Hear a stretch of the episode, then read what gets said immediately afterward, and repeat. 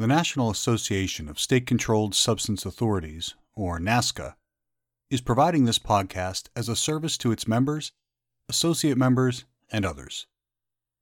But it is neither a legal interpretation nor a statement of NASCA policy.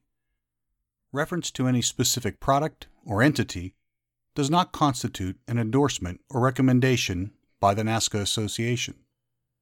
Views expressed by guests are their own, and their appearance on this program does not imply an endorsement of them or any entity they represent. Views and opinions expressed by the NASCA podcast host are those of the podcast host and do not necessarily reflect the view of NASCA or any of its officials. If you have any questions about this disclaimer, please contact our office at nasca.org.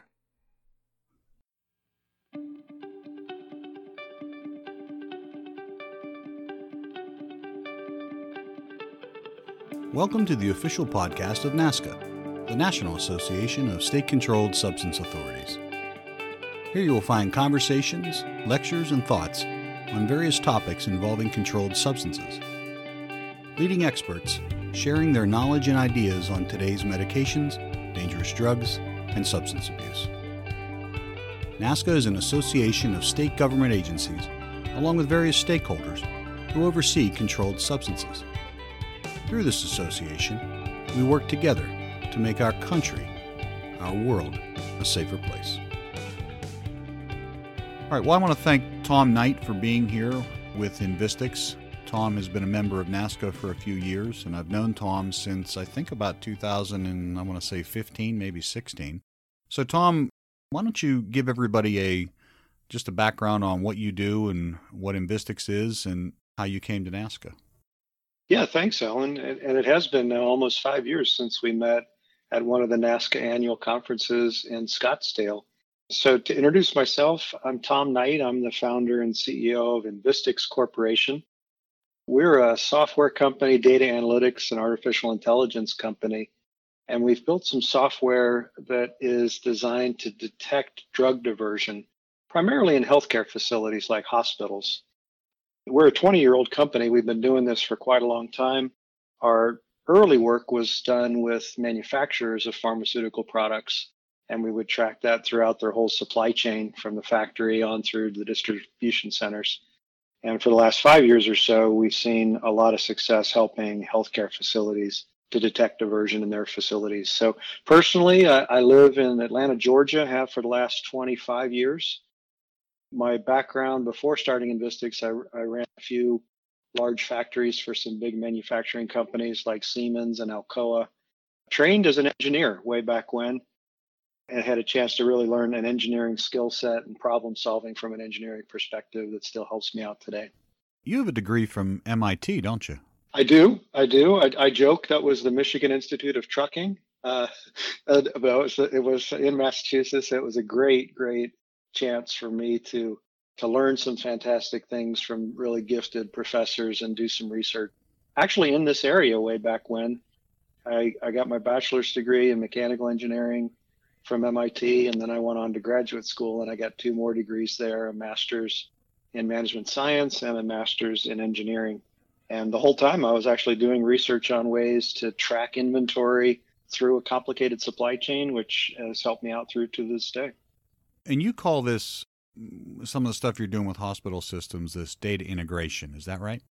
Yeah, it's one of the two key pieces of technology that we're finding is so effective. So when we say data integration, we're really talking about taking data that a hospital already has, whether it's in their electronic medical record or data from other systems like their automated dispensing cabinets. And we've found a way to integrate that data together through automated feeds. And by putting all that data in one place, we're able to find patterns that are consistent with the theft of these drugs or the diversion of these drugs. When we first started, which was about 5 years ago, we had a proposal funded by the National Institutes of Health because they really thought it would be promising to pull that data together, because typically those systems aren't really talking to each other. And you can't really see, for example, if a nurse has dispense 2 tablets of, say, hydrocodone from the automated dispensing cabinet, you know, like a Pyxis machine or an Omnicell device, they might then go over into a totally different computer system, the electronic medical record, and chart the fact that they've administered 2 of those hydrocodone tablets to their patients, or maybe not administered 2, maybe only 1. And long story short, what data integration lets us do is it compares the transaction from that first cabinet where the nurse got those 2 tablets to the transaction that was entered later on in the electronic medical record and make sure that everything reconciles. You know, were the 2 tablets, in fact, dispensed and administered, or did we dispense 2 and only administer 1, or dispense 2 and administered none? And there's a lot more to it just in those 2 systems. But what we're basically doing is we're setting up automated feeds from hospitals, from retail pharmacies, from outpatient centers like infusion centers, ambulatory surgical centers. And we're basically taking these big databases that are separated, and we set up these automated feeds from our customer to our servers located in the internet and in the cloud. And every time new data comes in, we're basically throwing it into this big haystack, and we've trained the computer, which I'll talk about later, to find the needles in the haystack that represent potential diversion. Yeah, one of the things, and this is how you and I actually met, was I was given a presentation at NASCA at the conference, and as a diversion investigator, one of the things that was very frustrating to me was the fact that these 2 systems didn't talk. For listeners who might be listening to this podcast are not familiar with how this used to be, I would go or get a complaint from a hospital, and they would suspect that they had a nurse that might be diverting medications. And as you outlined, they might take it out of a Pyxis or an AcuDose or an Omnicell or something like that, some sort of dispensing cabinet. And that would keep an electronic record of what was dispensed for a patient. But then that nurse would have to walk over to that patient's bedside from there, and then they would directly administer that medication to the patient, in which they would have to record that. And sometimes they recorded it on an MAR or an EMAR, which is just an electronic version of that medication being administered. And those 2 systems didn't talk. As you just said, they couldn't tell. So if I would get that complaint, then the director of nursing or pharmacy director would have to print out really both sets of records and then sift through them and look and see what was missing, if what waste might have been not comparable and not accounted for, whatever it might be. And that was very time consuming. And I remember when I was given the lecture, I was complaining really to the membership about the fact that we had computer companies, and I could not believe that in 2015 that we didn't have a system or systems that could talk to one another, that a pharmacy director just couldn't push a button and say, oh, she took it out of a dispensing cabinet, but then it just disappeared. It doesn't exist anywhere else, and we can't account for it. And I just couldn't understand that. And that's when you and I met, because you were starting to develop that. But you've really progressed, I think, a lot further than just that simple, because that's really all I was after at the time. But your system is a lot more complicated and a lot more intricate, bringing in a lot of other things. Talk about some of the other stuff that helps with that. Yeah, and that's exactly my memory too. It was at a NASCA conference where you were giving a talk. It was in 2015. And as an investigator, you have seen, well, I've got the 2 data. I've got the dispensing. I've got the administration. Why can't I put them together? And that was a real light bulb moment for me, because we've been doing that for years at Invistics with data integration at manufacturing companies. And I said, well, we could do the same thing in healthcare and help investigators very quickly see when things don't reconcile between those 2 systems. And it sounds easy, but even just integrating those 2 was a challenge. For example, what we discovered is the same person might be called by their married name in one of those systems and their maiden name in another of the systems. And so just joining people that happen to be different names was something we had to figure out. Similarly, the name of the medication can differ, but long story short, we did figure that out, and we now have really good accuracy joining just those 2 systems. But what we discovered in the research that was funded by the NIH is it's fairly easy for someone who is diverting to cover their tracks, so to speak. So they can falsify records to make it look like no medications were stolen when in fact the medications were stolen. And it can be hard to know that if you're only looking at those two systems. So one example, let's say that I have dispensed my hydrocodone tablets, and that record exists in the cabinet. I can go over to the electronic medical record, and I can say I gave 2 tablets to my patient when, in fact, I put them in my pocket. So I falsify the record. And once we do the integration, if all we're looking at are those two things, the computer won't know that the 2 tablets that were supposedly charted were, in fact, not provided to the patient. So what we've learned is we can get a lot more accurate at even detecting falsified records if we pull data, not just the basic data from the EMR, but other data from the EMR. So, for example, a lot of electronic medical systems have barcode scanning, where a nurse will go bedside when they're administering the patient, and they'll scan the barcode that the patient has on their wrist, and then they'll chart that the 2 tablets were administered. And what we discovered is a lot of people who are diverting, they won't do that barcode scan because it beeps, the system beeps, the patient would say, wow, why didn't I get my pain medication? So what they'll do is they'll go to a computer off the floor or away from the patient's bedside. They'll chart that falsified administration, but they won't have scanned the patient's barcode on their wrist.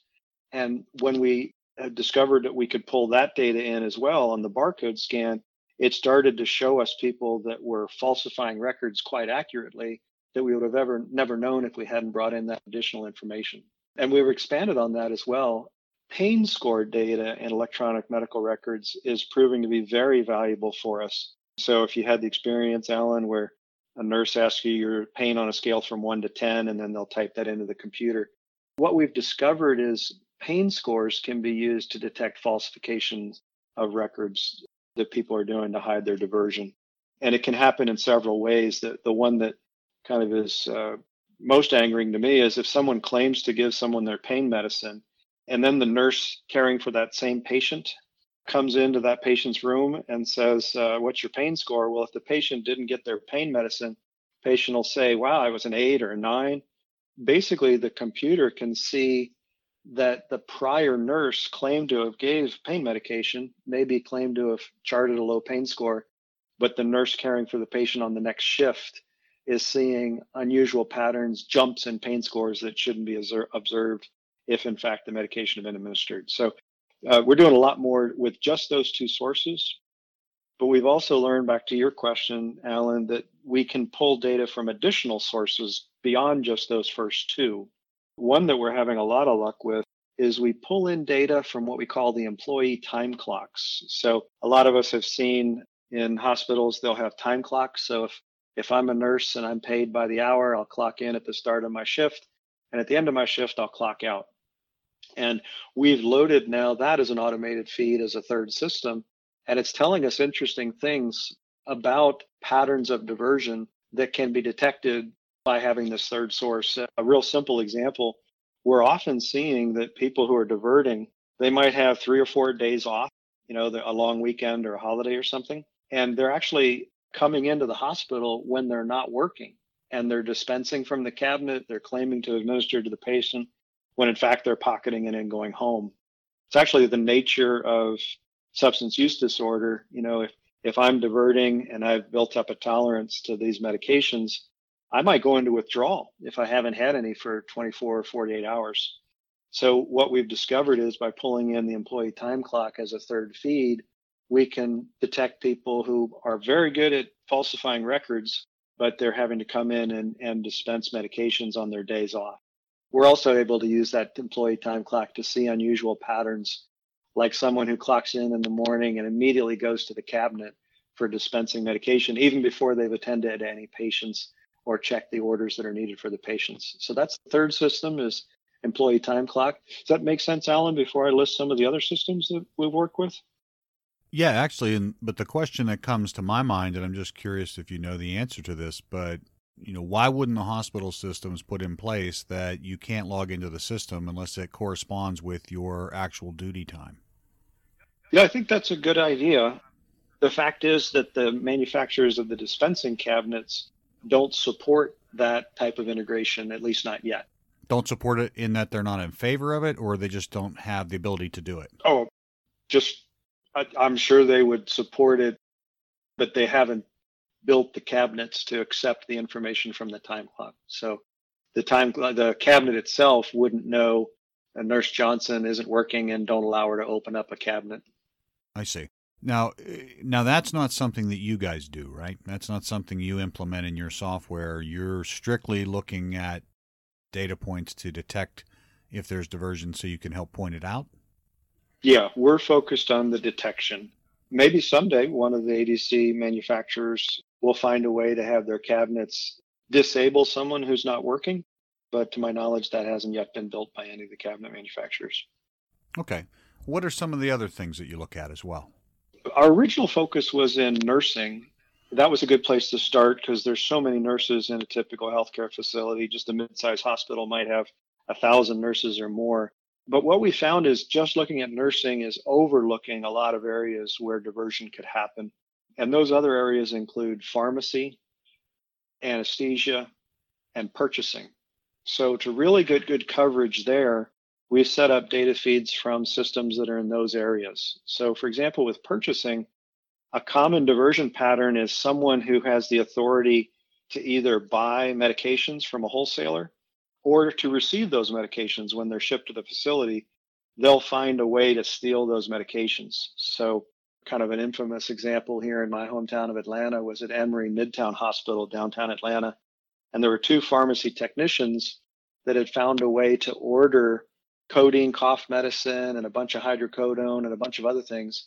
And they would place orders from their wholesaler. These are companies like AmerisourceBergen or Cardinal Health or McKesson or any of the smaller players. And so those shipments were being shipped to the hospital. And the person that ordered them in the pharmacy was working with the person who received them on the receiving dock. That person would receive them, but they'd never deliver the medications into the hospital. Instead, they were literally wheeling them out to the parking lot and putting them in their trunk. And before they were done, they stole over 1 million doses. They were able to do this for over 3 years. So that's an example. What we wanted to do is make sure that if that was happening at any of our customers, we would detect it right away. So what we did is we went to all the big wholesalers, the Cardinal Healths, the McKessons, the AmerisourceBergens, and we said, could you please send us a file of all the shipments that you have sent to our mutual customer? And that way we know precisely what left your warehouse. And then we set up a fifth feed of what was received at our customer. So it was either received into a central inpatient pharmacy, into a narcotic vault, like an Omnicell controlled substance manager narcotic vault or a Pyxis C2 safe narcotics vault. And by bringing in those additional two feeds, we were able to make sure that every shipment that was sent to the hospital was in fact received within the hospital. And that was a good technique for preventing the kind of diversion that I mentioned earlier at Emory Midtown. We've also done some interesting things where we can now join what was being done in the central pharmacy of the hospital in those narcotic vaults to what was sent from central pharmacy out to the nursing stations or from central pharmacy out to the anesthesia areas like the operating room or the post-anesthesia care unit or some of the procedure areas like the cath lab.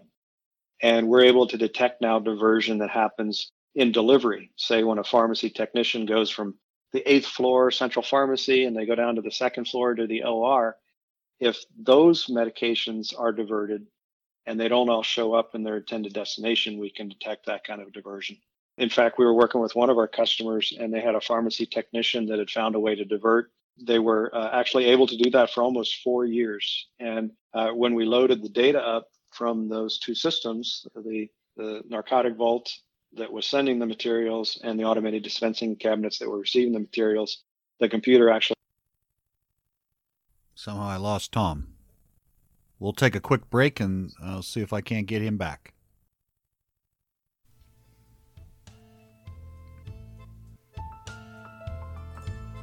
Before we continue our discussion, I want to take a quick break to inform our listeners about NASCA. The National Association of State-Controlled Substance Authorities is a nonprofit that consists of regular members and associate members. Regular members are from various state governmental agencies who have some authority over controlled substances. Agencies like state-controlled substance authorities, board of pharmacies, health departments, state attorneys general, or PDMP administrators. Associate members are individuals and businesses like pharmaceutical manufacturers, distributors, retail pharmacies, tech and data companies, and others. Their sponsorship provides funding that keeps NASCA operating and allows us to provide educational opportunities like webinars, podcasts, and the annual training conference. NASCA has an executive committee that leads the association. The executive committee is elected by the regular membership, and only regular members are eligible to serve on the executive committee. In addition to the executive committee, we also have other committees where both regular and associate members work together. You can learn more about NASCA, its committees and educational opportunities by visiting our website at nasca.org. If you would like to know how to join NASCA or become a sponsor, please visit our website, nascsa.org. That's nascsa.org. Okay, so we're back from the break and was able to get Tom back. Actually, go ahead, Tom, with what your point was before we went to the break. Yeah, thanks. And I was in the middle of listing some of the other systems that we pull data from. I've listed so far the first two, which were the automated dispensing cabinet, electronic medical record. The third one was the employee time clock that we talked about. The fourth one was the wholesaler feeds on what the hospitals purchased. The fifth one is the narcotic vaults on what they've received. And then we've also started to pull in now from a sixth and a seventh system. The sixth system is in retail pharmacies. Like I'm sure all of us have gone in to fill a prescription from our doctor. There's actually a lot of diversion that's happening in those retail pharmacies, not the inpatient pharmacies where we started, but the outpatient ambulatory retail pharmacies. So we found a way to pull in the dispensing and sales data from the retail pharmacies and detect diversion in the retail pharmacies. And then the very last one, the one most recently brought in, is we've discovered that we can pull in data from what's called identity management systems. And so if any of you work in a large company or large organization, you could log into your computer in the morning as a certain username and password. And if you have the benefits of single sign-on, it allows that computer to access a lot of other source systems without having to enter a password for each one. And so we've set up that seventh feed for identity management systems because it helps us deal with the issues I mentioned earlier. If somebody's called by their maiden name in one system and their married name in another system, we're able to see that across all the systems and very quickly know who's who across all those different systems.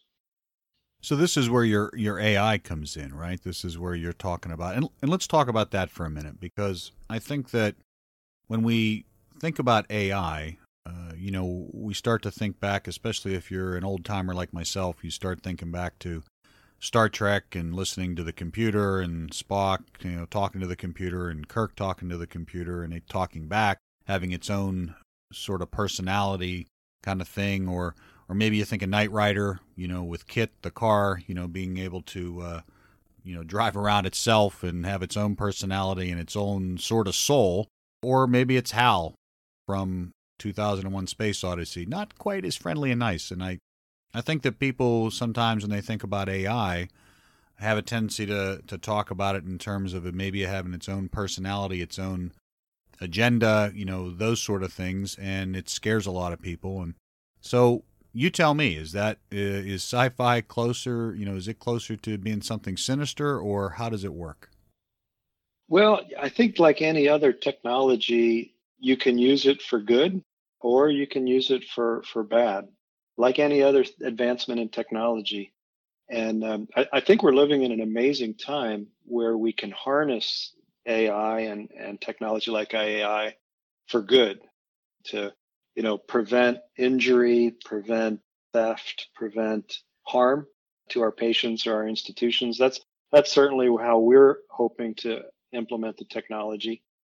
Well, does it have its own? Does it think on its own? I mean, does it have its own ability to learn from itself and sort of guide itself without human interaction at some point, or does it still require you to tell it what it needs to do? Yeah, well, we're living in a fascinating time in that you can train it to recognize patterns if you show it enough data. So there's this broad term called artificial intelligence, and then there's a category of AI that we call machine learning. And most of the advancements right now are in this category called machine learning. So do you mind if I define those two? No, please do, because that's what I'm curious about. Yeah, so we're using machine learning just like many other software and technology companies. And what machine learning does is you basically train a computer to recognize certain patterns. It could be recognizing patterns of speech. We've seen that with all these great speech recognition devices that we have in our homes. You can be training it to recognize patterns in photographs, like facial recognition that we hear a lot about in the news. In our case, we train the computer to recognize patterns in all these data feeds that I've mentioned earlier, and to find patterns that are associated with known diversion cases. So in our case, machine learning is really just we assemble a large database of known diversion cases that we've collected with help of our customers all around the country. And we train the computer to recognize those patterns. So some of the patterns, it was really easy for the computer to recognize.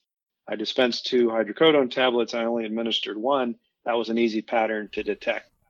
Okay. So when it does that, then does the computer make a decision on its own what it's going to do next? Or do you have to tell the computer what it needs to do after it detects it? Yeah.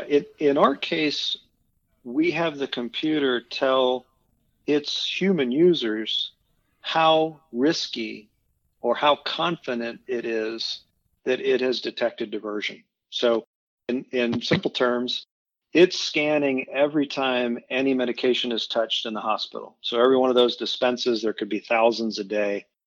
It's scanning that. And if it sees anything that matches known patterns of diversion, it assigns what we call a risk score to it, just a number from 0 to 100, like 0 to 1% or 100%.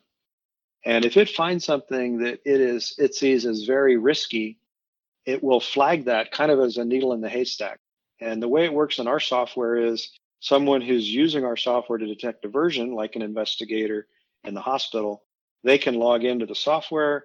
They'll see I had thousands of transactions yesterday, but one of them, this needle in the haystack, was flagged by the computer because it thinks it could be diversion. So we really are conservative.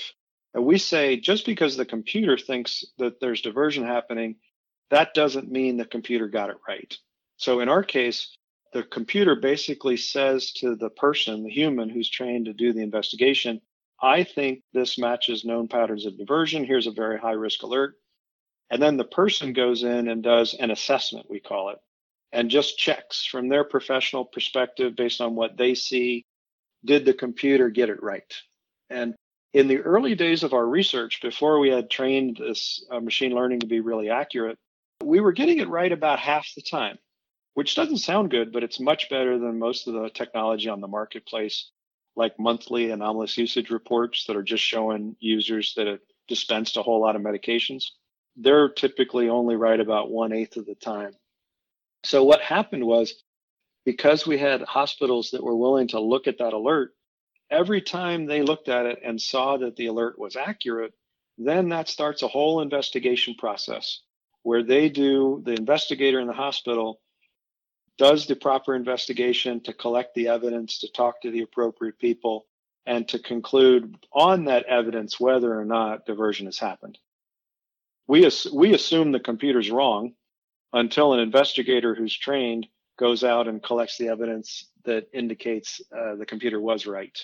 And the nice part is anytime they do an investigation, they come back at the end of the investigation and they tell our computer, that initial alert you handed me, that needle you handed me 2 or 3 days ago, you either got it right, it was diversion, or you got it wrong, and it wasn't diversion. And the beauty of machine learning, back to the original question, is the computer's really good at learning from its mistakes. So if it handed a high-risk alert to an investigator and the investigator collected the information, talked to the people involved, reached the conclusion that it was not diversion, and then comes back and says, no, this wasn't, in fact, a needle in the haystack. and you sent me an alert that was not diversion. The computer is really good at learning from the mistake. It adjusts the mathematics that creates the risk scores. So then it's much less likely when it sees that pattern in the future to flag it as a high risk alert. So how does the investigator communicate that back to the computer? Yeah, so we actually have a really nice visual dashboard inside of our software, and it's even got red alerts. So in this haystack of thousands of transactions each day, there might be 3 or 4 red alerts, and the investigator can just click on those and it will pull up all the information about that transaction. You know, this nurse dispensed this medication at this time yesterday from this machine for this patient. And right next to it, right on the screen, is what we call the assessment result or the investigation result. And they can pick, was this in fact worth investigating? And at the conclusion of the investigation, they can pick, the investigation concluded, diversion occurred, and it's right there on the screen. So let me ask you this. Where do you think things are going to go from here? Like, I know that's probably a too open-ended of a question, but let's just talk in the near future. Like, how close are we to AI being able to, you know, shut down a particular cabinet and alerting a boss and those sort of things? Yeah, I think that we should be cautious here. That's certainly the strategy we've taken. We don't want machine learning or computer to have the ability to restrict someone's access to medicines.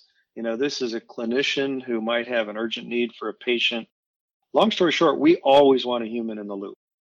And we're asking all of our customers to only assume that the original alert that came from the computer is accurate after they've conducted the investigation. So we do not plan, to answer your question, to have the computer, you know, go in and log someone out and restrict someone's access to the medication. We want a person involved. In fact, we recommend that not only as an investigator in the loop, but as a third step, we have an adjudication process. And so most of our hospitals, they have a group, they call it like a drug diversion oversight committee, or they might call it a drug diversion prevention council. And so we recommend an even additional safeguard that after the investigator has collected the evidence and they reach the conclusion that, in their opinion, diversion has happened, we recommend they get together with their committee and they present that evidence and have the committee, almost like a jury, adjudicate that and reach the same conclusion. And they might overrule the investigator. They might ask the investigator for more information or evidence, or more likely than not, what we see is the original alert was accurate, the investigation confirmed that through evidence, and the adjudication process reached the same conclusion. So it's almost like the investigator is presenting the evidence and the jury is deciding. So that's our strong policy, Alan, is we view the technology as really just focusing the investigator's attention on diversion they might not otherwise have found. Because I think there's risks if you try and do too much through the computer. I think we need humans involved. Many of these people that are diverting, you know, they never set out to become someone with substance use disorder. They certainly didn't start diverting for personal use, hoping to get addicted. We really want to err on the human side of compassion.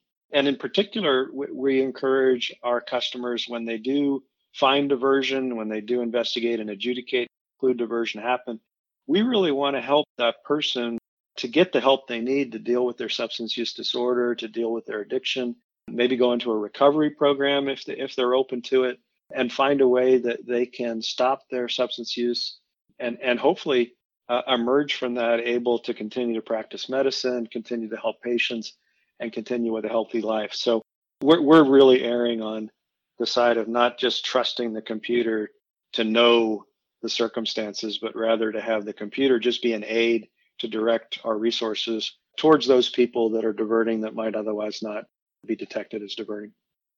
Well, that's a good thing, and I'm sure there's a lot of listeners that are breathing a sigh of relief on that. So lastly, before we just kind of conclude, is there any new tech or anything you see on the horizon that you're thinking about or excited about, or anything you want to share?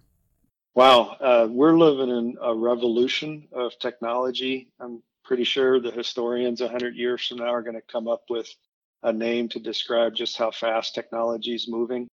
The thing that I have seen, as an engineer since I graduated many years ago, is the pace at which we can put analytics together, just put code together into computers to help us not only detect diversion, but help us diagnose disease, help us save time, all these great things. It used to take, back when I was doing research in graduate school, I did artificial intelligence, and you had to code each individual rule into a computer. They were called heuristics. And it might take you 6 months just to get a really basic program together to do basic diagnosis, say, like a medical doctor would do. And you can now do 6 months of worth of work in about 6 hours. It's really striking as a software developer how you can take this library of code that's available, much of it available for free, and you can build it into tools to do machine learning for all these different domains. So the biggest constraint that we see is back to the availability of data to train the computers. The computers will learn quickly, and it's easy to teach them how to learn using these libraries. But unless you have great quantities of data to train them on, that's going to be the bottleneck. So I think what we're going to find is more and more benefits from doing the data integration piece, which we talked about at the start of the interview, and finding ways that we can leverage information that currently doesn't talk to each other to make better decisions, to run organizations, and to help our patients be safer. The last thing I want to just give you an opportunity to talk about, because you also started a nonprofit, and I wanted to give you an opportunity to talk about that for just a minute so the listeners understand what that is. Yeah, thanks much. We did start a nonprofit. It's called Healthcare Diversion Network. And our website, I encourage your listeners to visit, is called healthcarediversion.org. We started it just over a year ago. And what we learned is, with the technology that's available now, we really need to find a way to make sure that the general public and the health systems of the country, the CEOs of these hospitals and health systems, that we're all aware of how often diversion happens, and that we're doing everything we can as a nation to report diversion where it occurs, to get the folks who are diverting the help they need. And that's really our mission, is to share those best practices of the best ways to prevent diversion in healthcare. It actually was an idea that came out of a conversation I had with the Centers for Disease Control about 2 years ago. Is we were commenting with them. They were actually sharing with us data on how many infections are happening around the country as a result of diversion, where, say, a nurse is sticking a needle in their arm and then replacing that medication with saline, and then that gets injected into a patient, causing them to be infected with, say, hepatitis C. And they were very excited about our technology and how it could help hospitals to detect that kind of diversion. But they pointed out that a nonprofit organization like the Centers for Disease Control or federal agents like that, they can only work with nonprofits. They can't work with for-profit companies. And they said, what we really need is a national nonprofit that would bring public groups like the Centers for Disease Control, state organizations. NASCA is a great example. We'd love to partner with NASCA when the timing's right. And private enterprise, the health systems themselves, technology companies like Invistics, just concerned citizens that are trying to bring best practices for drug diversion together. So it was based on that suggestion that we formed this nonprofit called Healthcare Diversion Network. And it's already off the ground, even though it's only a year old. We've got a wonderful advisory board that includes the Centers for Disease Control, includes a lot of representatives from around the country. It includes CEOs from health systems in different states around the country. And we continue to look for people that can join our advisory board. And on our website, we've already got quite a bit of information published, best practices for how you can report diversion that happens in your healthcare system, best practices for how you can prevent diversion. And we've also got a fairly large and growing database of known diversion incidents that have been reported around the country that were published, say, by a board of nursing or board of pharmacy, or criminal cases prosecuted by organizations like the DEA. So if you go to our website, you can actually search for diversion incidents that have happened in your state or in your city.